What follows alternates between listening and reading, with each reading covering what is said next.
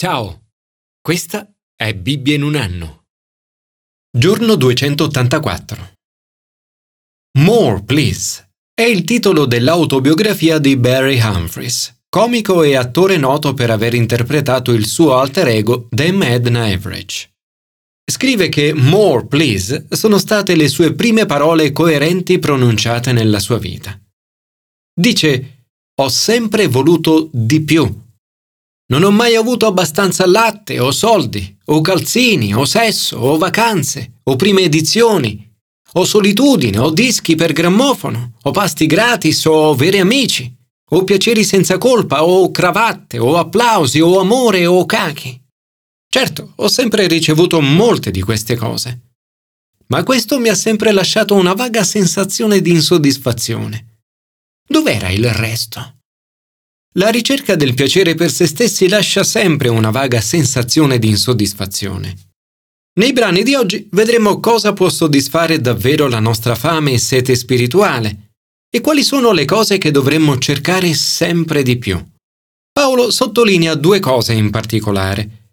Vivere per piacere di più a Dio e vivere per amarsi sempre di più gli uni gli altri. Commento ai sapienziali più sapienza da Dio. La sapienza viene da Dio ed è qualcosa di molto concreto. Le parole dei saggi riguardano molti aspetti della nostra vita. Qui ne vediamo elencati alcuni. 1. Giudicare in modo imparziale. Non è bene avere preferenze personali in giudizio.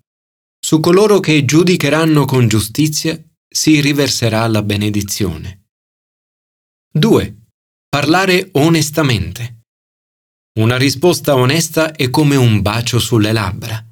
In amore non è sempre facile dire la verità, ma essere onesti gli uni con gli altri è importante. Parlare in modo onesto è il modo migliore per affrontare qualsiasi domanda. Ed è ciò che cerchiamo di fare sempre con i nostri ospiti nei piccoli gruppi ad alfa. 3. Rimanere leali. È scritto non testimoniare senza motivo contro il tuo prossimo. Tutti sono capaci di dimostrarsi leali a parole, ma è alle spalle, quando le persone non ci sono, che si dimostra veramente la nostra lealtà.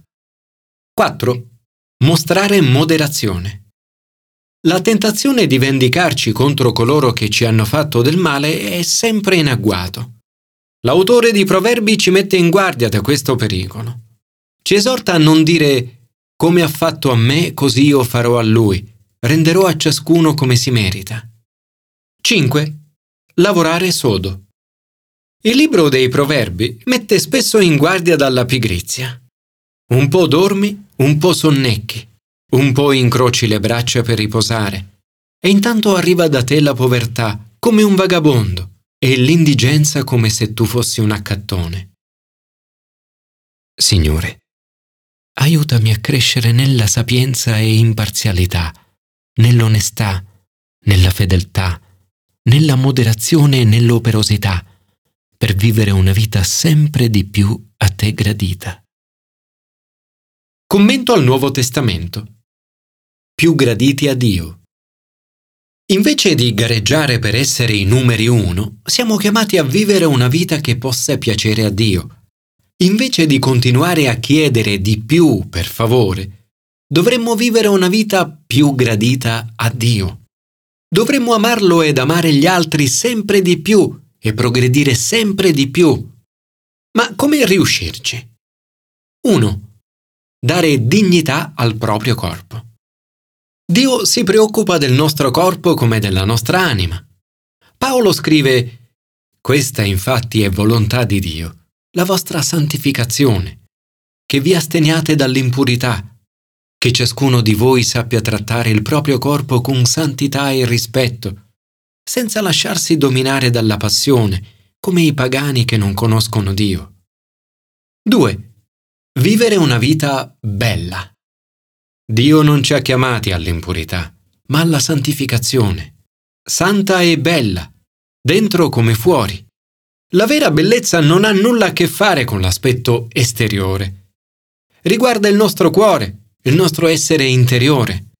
Il processo di santificazione avviene attraverso l'opera dello Spirito Santo. A questo scopo Dio ci dona il suo Santo Spirito. 3. Amarsi a vicenda. Paolo scrive Riguardo all'amore fraterno, non avete bisogno che ve ne scriva. Voi stessi infatti avete imparato da Dio ad amarvi gli uni gli altri, e questo lo fate verso tutti i fratelli dell'intera Macedonia ma vi esortiamo, fratelli, a progredire ancora di più. 4. Occuparsi dei propri affari. Paolo scrive che dobbiamo essere ambiziosi di vivere una vita tranquilla e operosa. Leggere questo stupisce, soprattutto perché a dirlo è Paolo che ha fatto grandi cose per Dio. Sembra dirci che nelle cose apparentemente piccole della vita possiamo trovare un significato davvero profondo. Paolo ci raccomanda di vivere in pace, di occuparci delle nostre cose e lavorare con le nostre mani. Il pettegolezzo è quando si condividono informazioni senza essere né parte del problema né parte della soluzione. Certo c'è un momento in cui dobbiamo essere coinvolti e aiutare gli altri, ma non dobbiamo andare in giro a interferire negli affari degli altri. 5. Trovare un lavoro, se possibile. Paolo dice, Vi esortiamo, fratelli, a lavorare con le vostre mani, come vi abbiamo ordinato, e così condurre una vita decorosa di fronte agli estranei e non avere bisogno di nessuno. Per alcuni il lavoro è a casa, ad esempio con i propri figli. Per altri è fuori casa, per guadagnare il denaro necessario per la famiglia. La regola generale è che per quanto possibile dovremmo cercare di trovare un lavoro e non dipendere da altri per il nostro sostentamento.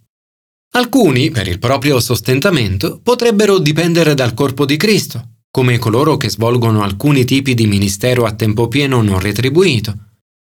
Ma questa è l'eccezione e non la regola. 6. Accogliere una speranza infinita. Nessuno può vivere bene senza una prospettiva oltre la morte. La morte è un altro argomento sul quale siamo chiamati ad avere un atteggiamento diverso rispetto al mondo. Quando qualcuno muore ci sentiamo addolorati e questo è normale.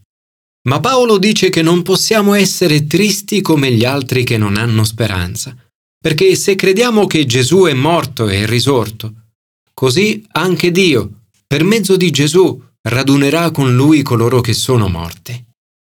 La morte non è la fine di tutto. Paolo dice che così come Gesù è morto e risorto, così anche Dio per mezzo di Gesù radunerà con lui coloro che sono morti. Saremo con il Signore. E non solo saremo con il Signore per sempre, ma saremo anche con tutti coloro che sono morti prima di noi. Nella morte molte persone oggi vedono solo una fine senza speranza. Ma noi abbiamo una speranza senza fine. Per questo Paolo ci dice, confortatevi dunque a vicenda con queste parole. Signore, ti ringrazio per il tuo Spirito Santo che opera in me. Aiutami nella mia debolezza a vivere una vita santa, di amore, di purezza, di giusta ambizione, di speranza e di incoraggiamento. Commento all'Antico Testamento più ascolto di Dio. Dio parla e noi possiamo ascoltare le sue parole.